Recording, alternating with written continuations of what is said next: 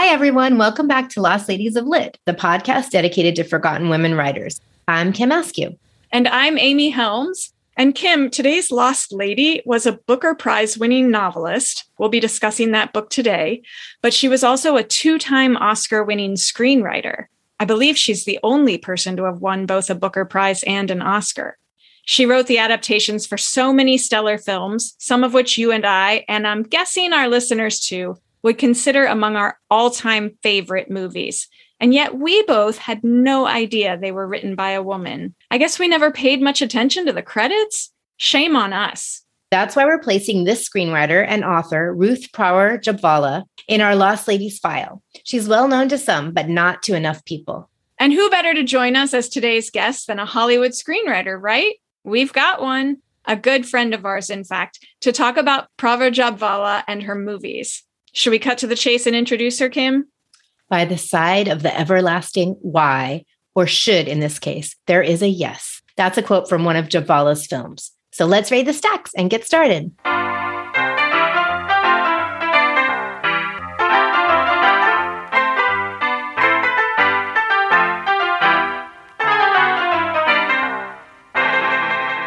Today's guest is screenwriter Brigitte Hales, who was a writer on the popular ABC series Once Upon a Time. Her most recent film project is Disenchanted. That's Disney's sequel to Enchanted, starring Amy Adams and Patrick Dempsey, which comes out later this year. She's currently writing another big movie sequel we're not allowed to spill the beans on just yet, but let's just say she continues to run with the princess fairy tale theme.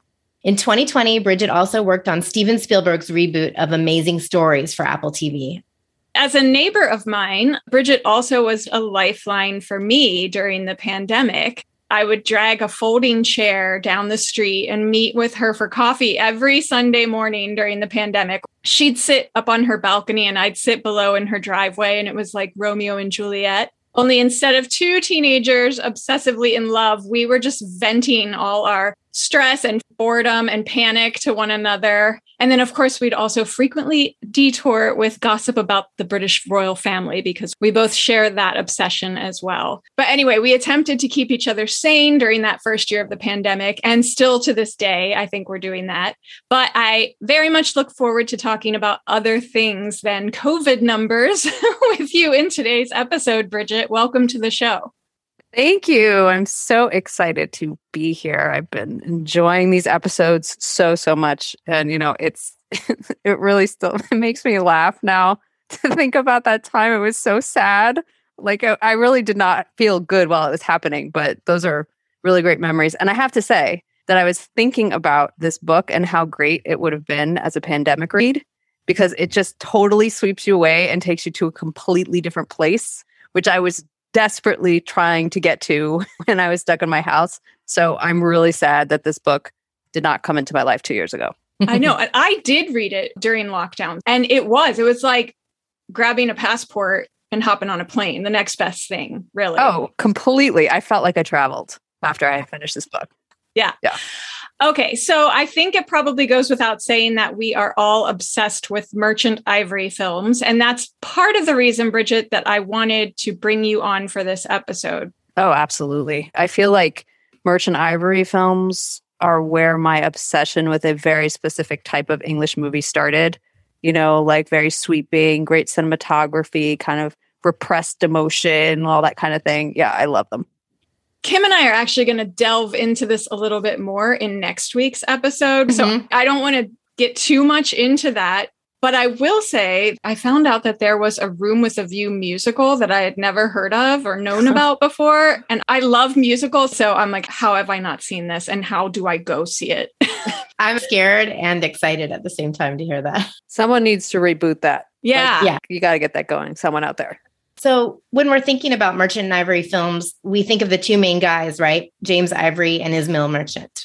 Yes, and they were a romantic couple in real life as well. But there was actually a third person, a woman on their team from day one, Ruth Prawer Jhabvala. And yes, Kim, I have to clarify the pronunciation. We've been thinking the whole time it was Ruth Prawer Jhabvala, but because she was from Germany and they pronounce the W as a V, I believe it's Ruth Prawer Jhabvala. I've seen it said both ways. But yeah, we know about Merchant, we know about Ivory, but Ruth was actually their go to writer on their biggest films. She penned 23 movies for them in a partnership spanning 40 years. And I realized that Merchant Ivory Jhabvala doesn't quite roll off the tongue with the same ease as Merchant no. Ivory, but it kind of seems like an omission, if you ask me, especially since Ruth won more Oscars than those guys ever did.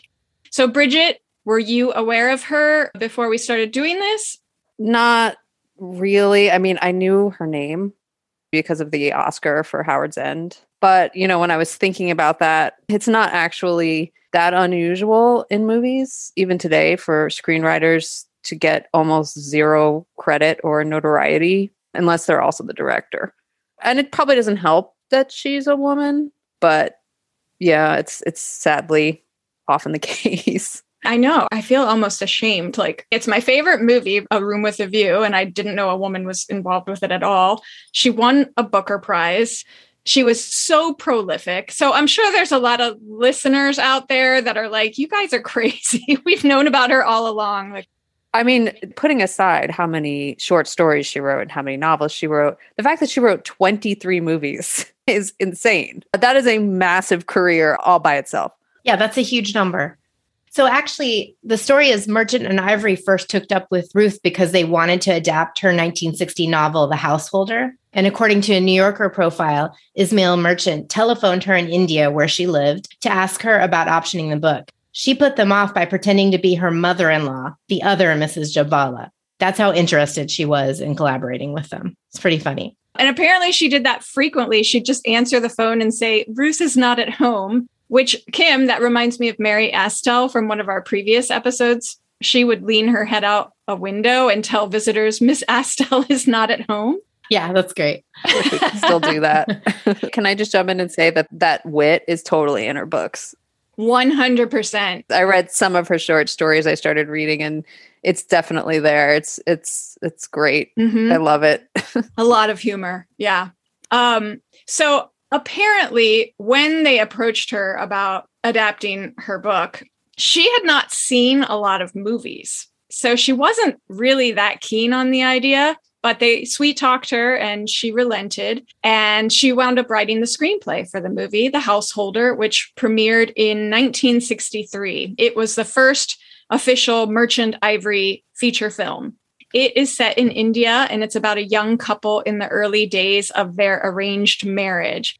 So, Heat and Dust, the novel we're going to be focusing on today, is also set in India. And this might be a good time to back up a little bit in Ruth's story because one mistake people frequently make and made in her lifetime as well is thinking she is an Indian writer. Yeah. And I will admit I made the same assumption before looking into her story more closely. Me too.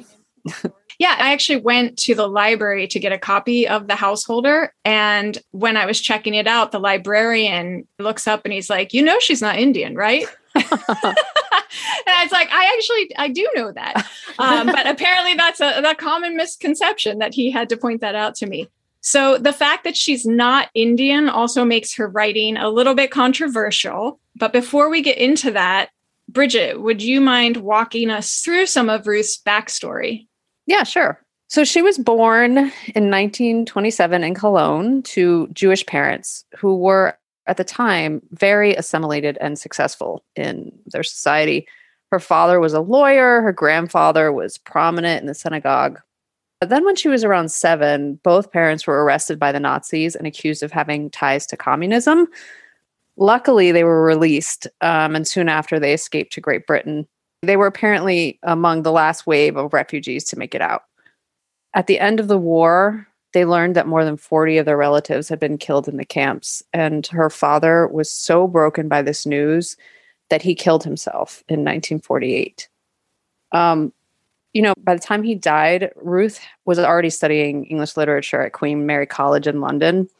Although, one of the interesting things that I discovered about her was that she was six years old when she says she realized that she was a writer. She had been asked to write a story about a rabbit. And she said in this interview that I wrote the title Durhasa. I'm probably mangling that. At once, I was flooded with my destiny, only I didn't know that's what it was. I only remember my entire absorption and delight in writing about Durhasa, to think that such happiness could be. When I read this, I was like, I don't think I have ever had this experience. I still don't ever say to myself to think that such happiness could be as I'm sitting at my typewriter. It's the opposite. I feel like at one point in school, this teacher or somebody accused her of not having written one of the stories. They said her parents had to have written it because it was that good. So she had some talent, that little one. She sure did. So, as you said, she studied English Lit at Queen Mary College in London. And at a college party there, that's where she met her husband, an architect named Cyrus Jhabvala. His nickname was Job. They married in the early 1950s and moved to his native India, Delhi to be exact where they would live for the next 25 years. The couple had three daughters and they had a long and happy marriage. You'd think it might have been culture shock for her, and it probably was, but she also loved all the richness and vibrancy of India. She was particularly fond of all the Indian sweet. After all the rationing in England during World War II, she was just thrilled to be able to indulge. So that's a cute anecdote about her. So, yeah, actually, being a foreigner wherever she lived became part of her lifelong identity. She once said in an interview with the BBC once a refugee, always a refugee. I can't remember not being all right wherever I was, but you don't give your whole allegiance to a place or want to be entirely identified with the society you're living in. And to explore this idea a little further, at a lecture in 1979, she described herself as, quote, a writer without any ground of being out of which to write really blown about from country to country, culture to culture, till I feel, till I am nothing. She then added, I like it that way. And she compared herself to a cuckoo forever insinuating myself into others' nests, a chameleon hiding myself in false or borrowed colors. Yeah. And when her novels and stories set in India were published, most of the stories were published in the New Yorker. It seemed like Indian readers embraced her at first. Based on her married surname, they assumed she was Indian. But when they discovered she wasn't, they accused her of satirizing Indian characters and being too critical of the culture and country. She shrugged her shoulders at the criticism. And at one point, she told the New York Times, if you don't say that India is simply paradise on earth and the extended Hindu family the most perfect way of organizing society, you're anti Indian. I don't have any readers there. Yeah, this is a tough one, I guess. I can see why Indians might instinctively resist an outsider writing about their culture, especially if she's sometimes being a little bit critical of it. They could have also felt like maybe she was taking the spotlight away from actual Indian writers. Obviously, of course, regardless of this episode, for sure, there are great Indian writers that you'll find. But this this issue is, I think, especially prevalent right now, um, and the conversation about who gets to tell what stories and what do you get to write about or you know paint i guess it's not probably as big of an issue in music although there are some kinds of sounds and whatnot that are associated with specific you know cultures but the more i thought about this the more i was thinking about how there are so many fantastic writers that wrote about cultures that weren't their own writers like hemingway or Graham Greene. They were able to walk into a place and observe it in a way that when you live there and you're rushing through life every day, you're not going to be able to pick up on the same types of things that someone who isn't from your culture is able to see. I don't know. It worries me a little bit that we're going to continually shun anybody who isn't from a specific group of people from writing about things that they notice. That might be incredible observations for the people who live there. I don't know. It's a very thorny issue. She always felt like she didn't have her own tradition to draw on. She mm-hmm. didn't have a place. She didn't have her own sort of identity. That's why she says, I felt like a cuckoo always in another nest. But if you think about it, so at this point in her life, she moves to India. She had probably been in Germany for 10 years before she left. She'd probably been in England for another 10 years. Now she's in India, and this is like the longest span that she's been somewhere. She lived there for 25 years. She was married to an Indian. They had Indian children. Her life was there. I don't know. We'll get into this a little bit more, but I agree, Brigitte. she's kind of straddling the line. So she's bringing the outsider's perspective, but then she's also there, submersed in it, you know, related to it. Um, there was a New Yorker profile where the writer Maya Jasanoff says that she actually had an anthropologist's curiosity about how society functions and that she's a decidedly non participant observer. Her narrative stance brings together candor and detachment. So that sort of gets to what you were saying, Brigitte. But then on the flip side of that, her very good friend, the Indian novelist Anita Desai, she kind of said the opposite. In an essay in The Guardian, she wrote that Ruth, like a great actor, becomes her characters and presents them to us from the inside out, not the outside in. She does not criticize or satirize them, as so many Indian readers accused her of doing. She becomes those she portrays. I totally agree with that. I mean, obviously, I'm just speaking for myself here, but reading Heat and Dust, I did not feel like there were any caricatures in this book at all. And I actually feel like, in a weird way, this book kind of combines both of those quotes that you just read mm-hmm. because there is a sort of anthropologist's curiosity that I sensed in this book, which, you know, I was actually reading some of it in London, and it's not a place I've been that many times. And so I felt like that kind of sense was coming alive in me too. It's what happens when you're in a new place you know, and your ability to just see these little details about the world that you're walking through is just so beautifully present in this book.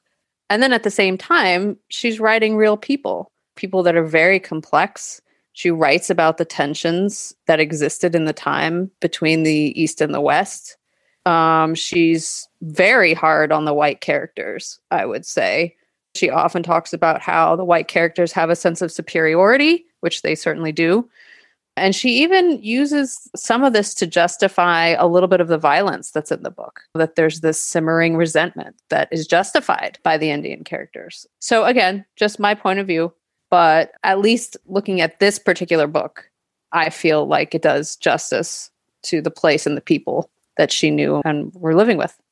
I've heard it said about her that she was the first post colonialist writer. And I think this book exemplifies that because before this, a lot of the people writing about India were writing about the empire, glorifying it. And she, in most of her literature about India, was writing more about contemporary India and also just real life, day to day, what it was like to be there. So I like Heat and Dust as an example of kind of bridging the gap between those two. And we'll get into it in a second with a synopsis of what the book's about but she's making those connections between the past and the present. She's making the connection between the East and the West. And who better to do that than a woman who has had a foot in both of those worlds, right? Totally agree. Yeah. So this seems like the perfect jumping off point to really get into our discussion about the book Heat and Dust. She wrote it during a summer dust storm the last year she lived in India. It came out in 1975. It won the Booker Prize that year. Brigitte, do you want to set up the story for our listeners? Sure. So the book's about two women in two different time periods. One is Olivia in 1920s India, which is the British Raj era. She's the wife of an English official in the colonial government there who slowly falls in love with an Indian prince. And the other woman is essentially her step granddaughter in the 1970s, who's completely completely captivated by this story in her family, which no one likes to discuss. It's kind of a like, we don't talk about Bruno situation going on. I there. was just going to make that reference. if we wind up doing a musical version of this, a la Room with a View, yeah, we're going to add in a we don't talk about Livia. It fits, it writes itself, basically. yes. Um, so, anyway, yes, our woman in the 70s, who interestingly, I believe, is never named. She's not. I searched and searched to make sure that this was true because her part is written in first person. But yes, she decides to move to India and try and trace Olivia's path, and she ends up on a fantastic romantic adventure of her own.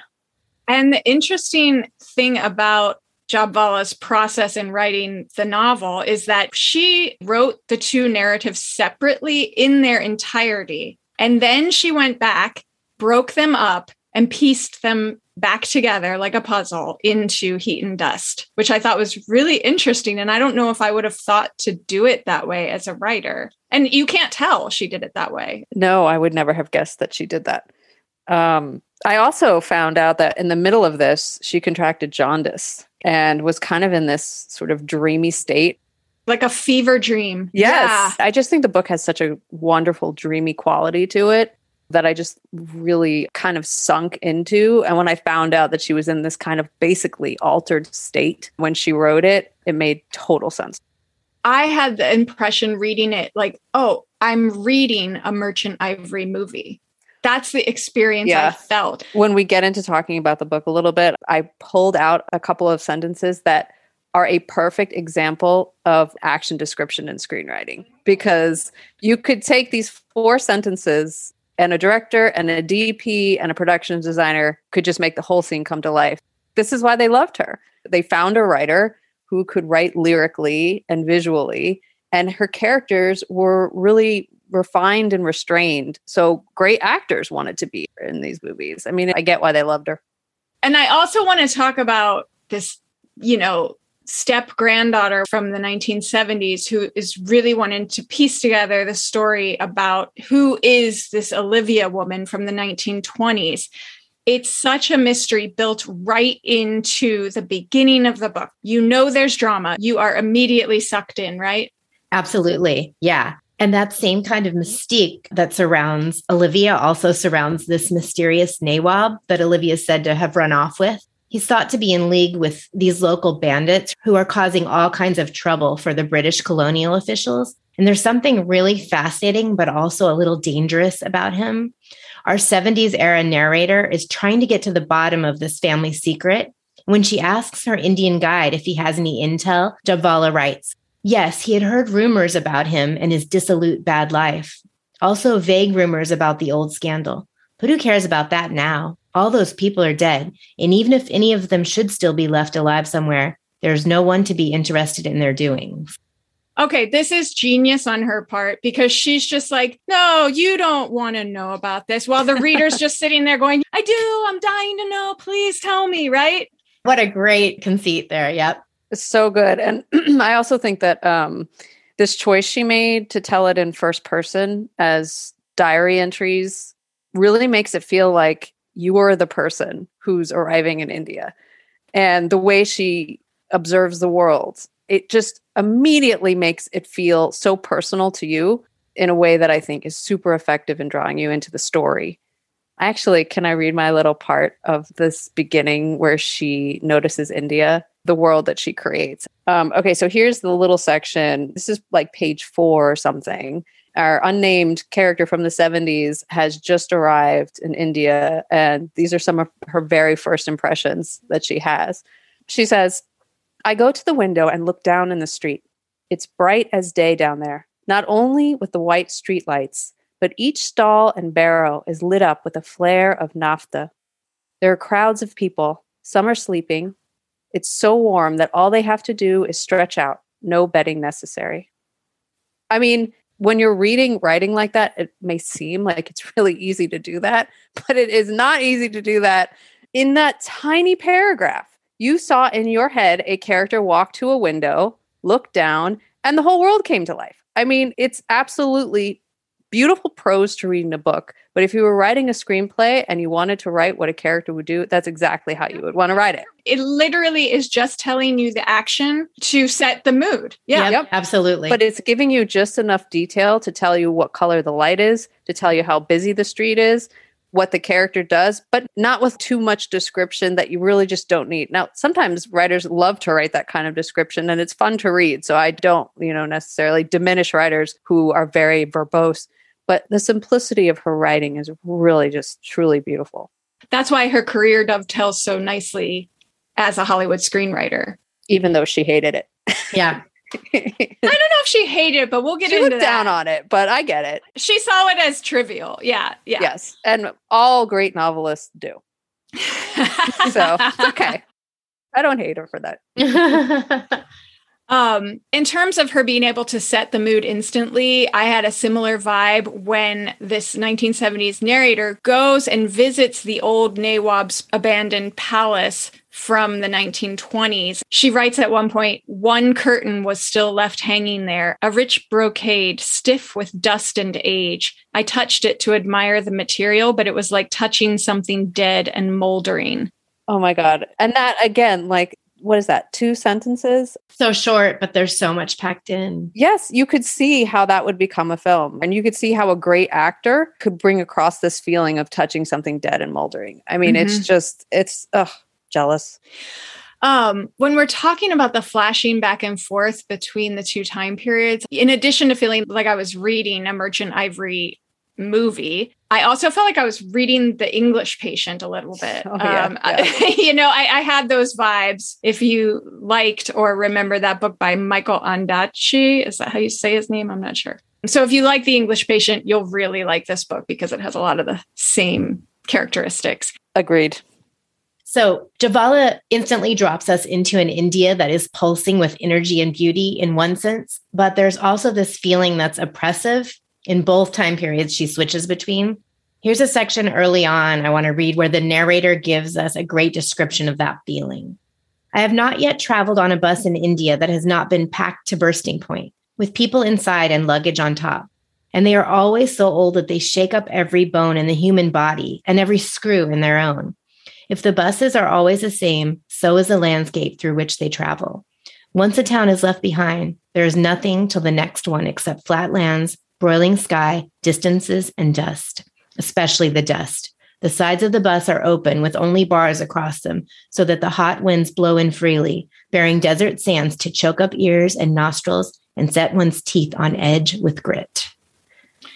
Ooh, so yeah, there's this literal heat and dust in terms of the weather and the environment, but then there's also the heat of passion, of course, and then kind of the dust of the bygone era. So even though Olivia, our 1920s era gal, she loves her husband. He seems like a relatively good guy, but she is just bored out of her skull with all the other British citizens in her circle. And then if we flash forward to the 1970s, our narrator there also has some of the same eye rolls for the English tourists that she encounters in India, right, Brigitte?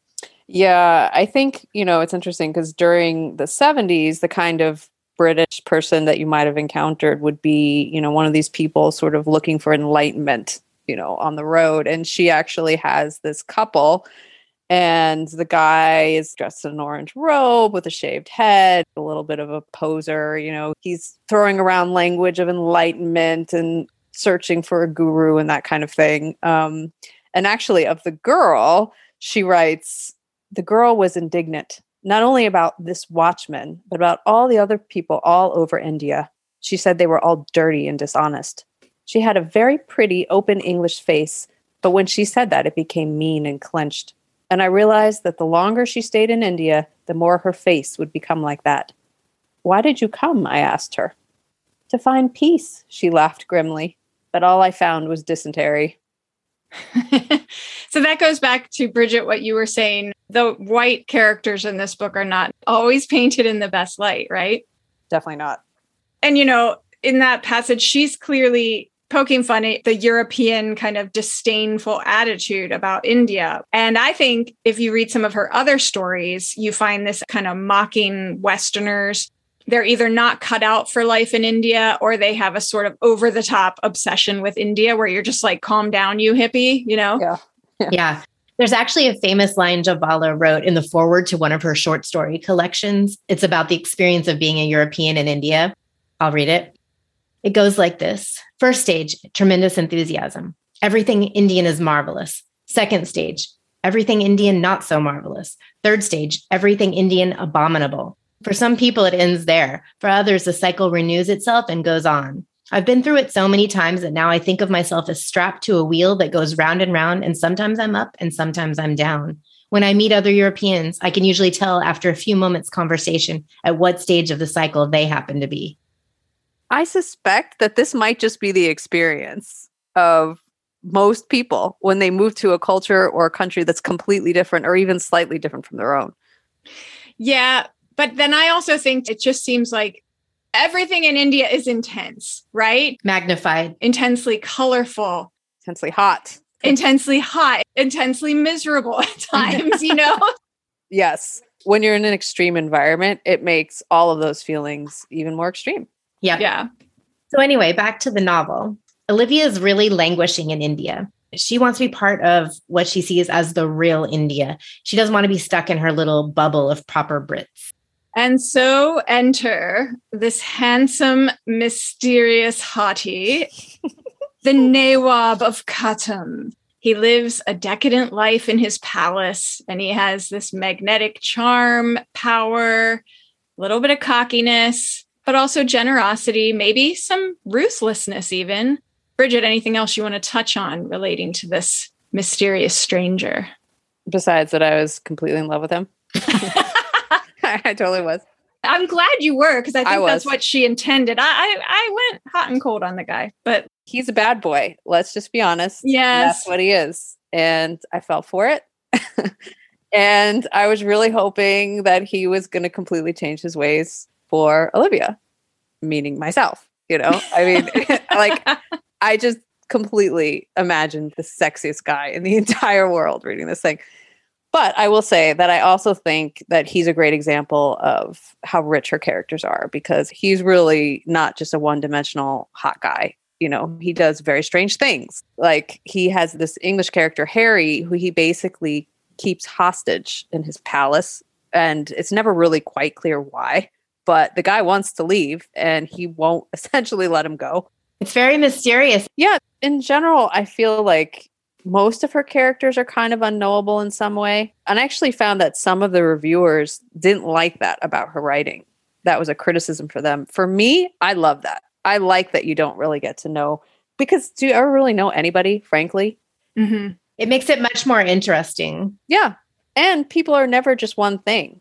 The Nawab, for example, probably there's a bit of truth in all of the things that you were saying, Amy. He is all of those things at times. Sometimes he's ruthless, sometimes he's generous, sometimes he's loving, sometimes he's just hot.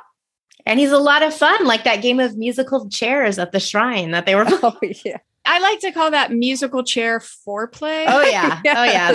Definitely. I've never heard of musical chair foreplay. That's what it was. There was no other way to Yeah. slice that. That's what it was. Totally sexy. I mean, someone out there is doing it right now because that's the world.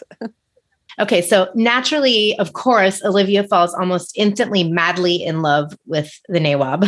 But when she turns up pregnant, she's in a major quandary. Uh oh. Yeah, yeah, exactly.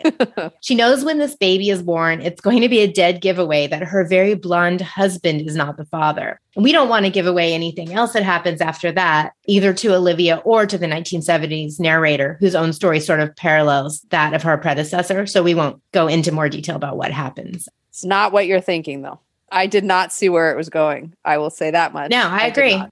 Okay, so sometimes when I hear that a book has won the Booker Prize, I'm like, it's not going to be my beach read, my fun beach read. But this one really was a page Yes. turner. Agreed. Yeah. Yes. It was nice to read. It didn't feel like a slog. No, not at all. What was a slog, however, Oh, yes. Oh. was the Merchant Ivory adaptation of Heat and Dust. we did a little film festival, the three of us, and we watched the movie. Treated ourselves to some Indian cuisine. Which was really good. Yeah, the Indian cuisine was great. And how how do you mess this up? Because like I said, she wrote it like a Merchant Ivory movie. All you have to Yeah. do is just I, I don't know. It didn't work. It didn't work. well, I have a theory. Yeah. Tell us what happened. What went wrong, Brigitte? I think, and it actually has made me want to read her screenplay for this and also for Howard's End um, specifically. But I think in her early adaptation process, I don't want to say she didn't have faith in the filmmakers because I don't think she understood enough about screenwriting to have faith or not have faith. But what she tried to do was to take all the sort of subtext of the book and the undercurrents, and she just made it all text. Now, that could have been alongside their direction. I'm not going to blame her, you know, for those choices. But what happened was all of the mystery and the sort of subtle undertones of things were completely gone. And they hadn't really found their visual style yet. So, this book that is just rich with these incredible descriptions of India is just completely, the movie's just flat. Like, it doesn't really look very nice at all. So, it just, it's sad. But yeah, the characters are one dimensional. And like you said, it's flat too visually. We couldn't finish it. Listeners, we didn't finish the movie. So, read the book, is what we're saying. Yep. Stick to the book. Yeah. Um, but anyway, getting back to the elements that some people find problematic in the book, there's an Indian poet, Nissim Ezekiel, who condemned the novel, saying it was, quote, stereotyped in its characters and viciously prejudiced in its vision of the Indian scene. Then, on the other hand, Ruth's friend and protege, Anita Desai, wrote, it's very sad that there was and continues to be resentment towards a foreigner writing about India with such frankness and irony. I think the best we can do is let you, our listeners, read the book and decide for yourself. I can understand both sides of the debate, but I personally appreciated, for a change, a woman's experience of living in India as an expat during that time. And as you said, Amy, she was writing about what she knew and really attempting to give a nuanced perspective. Yeah, I think this is one of those things everyone's just going to go round and round and around about. And it could be a conversation you get in with someone that's really fun. And it could be one in which, you know, you have to maybe prepare yourself that your point of view isn't right. And I will say the one thing that I feel confident in saying is that she's a great writer. It's one of the better books I've read in a while. I agree. It's a wonderful book. And I want to read more by her. So I want to get a list from you of what you've read after this. I can jot down what to read next. Um, and I will also say we would love to hear from our listeners too, if they want to share their feelings about it as well, because we do want to listen to other viewpoints. So, Brigitte, I wanted to bring up a few remarks that Ruth had made about the process of writing for film and see if you sort of agreed with what she had to say or not. Sure. Okay. So she had once said, I always find that the first thing that really bothers me when I start a screenplay is I have to find a different form. You can't follow the form of the novel. It's a different thing completely. It's impossible. You just somehow have to find a structure for the whole thing. You have to crack that. So I don't know if you've ever had to adapt a book. I did actually. My first staff job was adapting a Stephen King novel called 112263. And it was a huge book and obviously for a multi episode show that process is going to be way different than for a movie. But she's right. A movie is a totally different thing. The rhythm is different. When you start trying to put all your scenes into that kind of format it just doesn't read the same. It doesn't feel the same. And sometimes things that were said in the book are much better not said when you have a great actor. So yeah i don't think she's wrong about that I actually watched an interview with Ruth where she was kind of talking about this. And she said that when she adapted The Householder, she thought she could just take the dialogue from her book and just plug it in. And she's like, this is easy. But then she said, oh. after the fact, I realized that was a bad idea. Like, you can't just no. grab the dialogue and put it in the script. no. Okay, so, so, the next thing she said about Hollywood film is not like a book, it's not a writer's baby at all. So many people have put in their talent. By that time, you feel grateful for what they've done. You don't feel possessive about it in any way. Do you agree? Oh, that's a tough one. I think sometimes that's true. If you've been on a project that's been really difficult or that wasn't necessarily your original idea, then uh, I 100% agree. And she's right. In movies, it's not a writer's baby. It's just not. It's the directors. It's pretty much everyone but the writer, even though they wouldn't be there. like if there wasn't a writer, but they don't seem to remember that most of the time. However, in TV and streaming, as we would probably call it these days, that is not true. The writer is king there. You know why I think she didn't feel the possessiveness is that it wasn't her first love. Writing novels yeah. was what she enjoyed. She didn't feel possessive about the screenplays because it was a hobby. So many screenwriters just fell down weeping. Just had a little hobby when they're desperately trying to have a career. I know, but like, that's how everyone who knew her described it. She just didn't care that much about the movies. Okay, one last thing. She says that she spent tons of time in the editing room on each Merchant Ivory film and was described as merciless in the editing process. Is that typical? Not in film. When you're in TV, uh, you are in the editing room. And you do have to be merciless, by the way. And you often don't have a choice because it's really obvious that it's not working or that a line that you really liked should go. In fact, most of the time, it's you taking out dialogue because a lot of it just plays better when it's just an actor doing their thing rather than saying the stuff that you wrote. And one of the things I actually read about her, I think it was in regards to Howard's End, was that her writing really allows for actors to do the kind of thing that they love to do best, which is to sort of sit in emotion and just let it play across their face. And that's what you find in the editing room. It's those kind of moments where you're like, you know what? I didn't need the 16 lines that I wrote around this. All I need is for Anthony Hopkins to sit there and do the thing he does. You know, like that's it.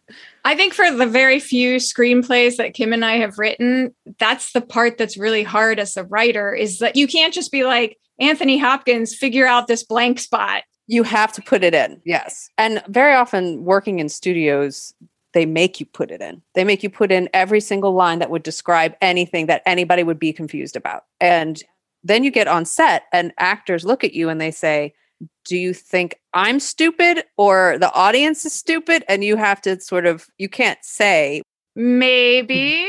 you just say, well, you know, I thought it better that we just have it there just in case. That's what you always say, just in case. But you know what? Almost all the time when you have a good actor, you don't need it.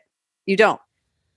So let's circle back to Ruth's life. Yeah. Yes. Her story.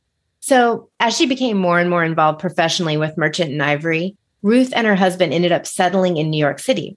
This was the third major move of her life. She and her husband bought an apartment there with her proceeds from the Booker Prize, actually. It was in the same building as James and Ismail's apartment. So they were always hanging out, just in elevators right away from each other. That would be great, Amy, if we lived in the same building. also, she and her family would spend the summers at Claverack, which is a beautiful house that James and Ismail had in the Hudson River Valley. Sounds gorgeous. I just love the idea that they were all friends and basically kind of family. Yeah, for such a long time. Yeah. James Ivory just published a memoir that came out last year, and he said the three of them kind of came to be known as a triumvirate, but Ruth didn't like that word, triumvirate. So maybe in a way, she was kind of glad that she was not part of the official branding. Maybe she didn't want her name on that heading, Merchant Ivory. It's possible. It's possible she didn't. Yeah, it seemed like she valued her privacy. And I think maybe she was like, I'll let them be the front men and I'll just go back to writing my novels, which is what I really enjoy anyway. The lone she wolf. Yeah. Yeah. I think a lot of writers have that personality, which makes it easy to be taken advantage of because you don't really want the accolades in the way that sometimes other people who have a, a more public role do. It's just not why you're in it. You know, you're in it to sit in a dark room and make stuff up. And the other part of it can be uncomfortable. I always hesitate assuming that she was happy to like never be mentioned ever because I mean, I was a fan of Merchant Ivory and I never thought about her. Never, ever, ever.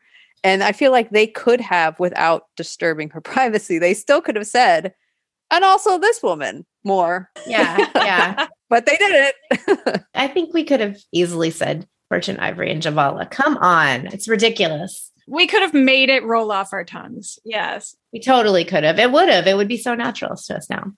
Anyway, she died in 2013.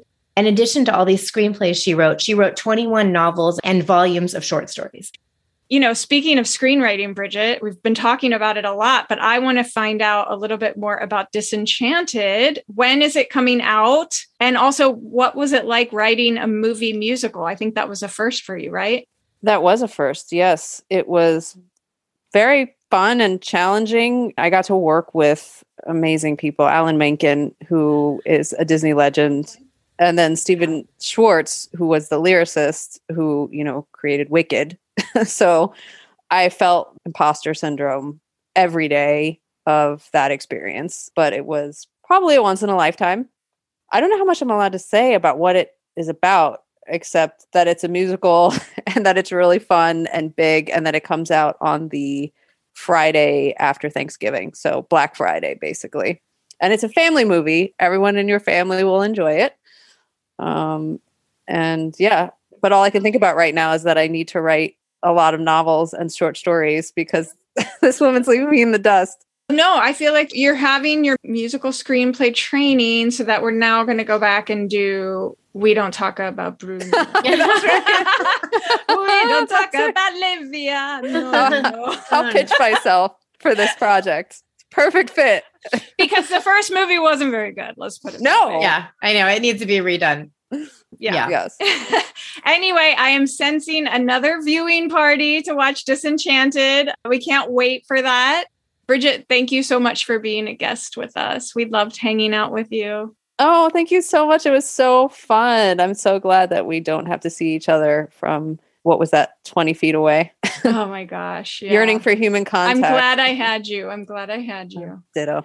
And also, as we mentioned earlier, Kim and I want to keep this Merchant Ivory kick going. So join us back here next week because we're going to be giving you a rundown of some of their lesser known films, and we'll tell you which ones we think are worth your time. In the meantime, if you're liking our podcast, don't forget to give us one of those five star reviews because it really helps new listeners find us. Our theme song was written and performed by Jenny Malone, and our logo was designed by Harriet Grant. Lost Ladies of Lit is produced by Kim Askew and Amy Helms.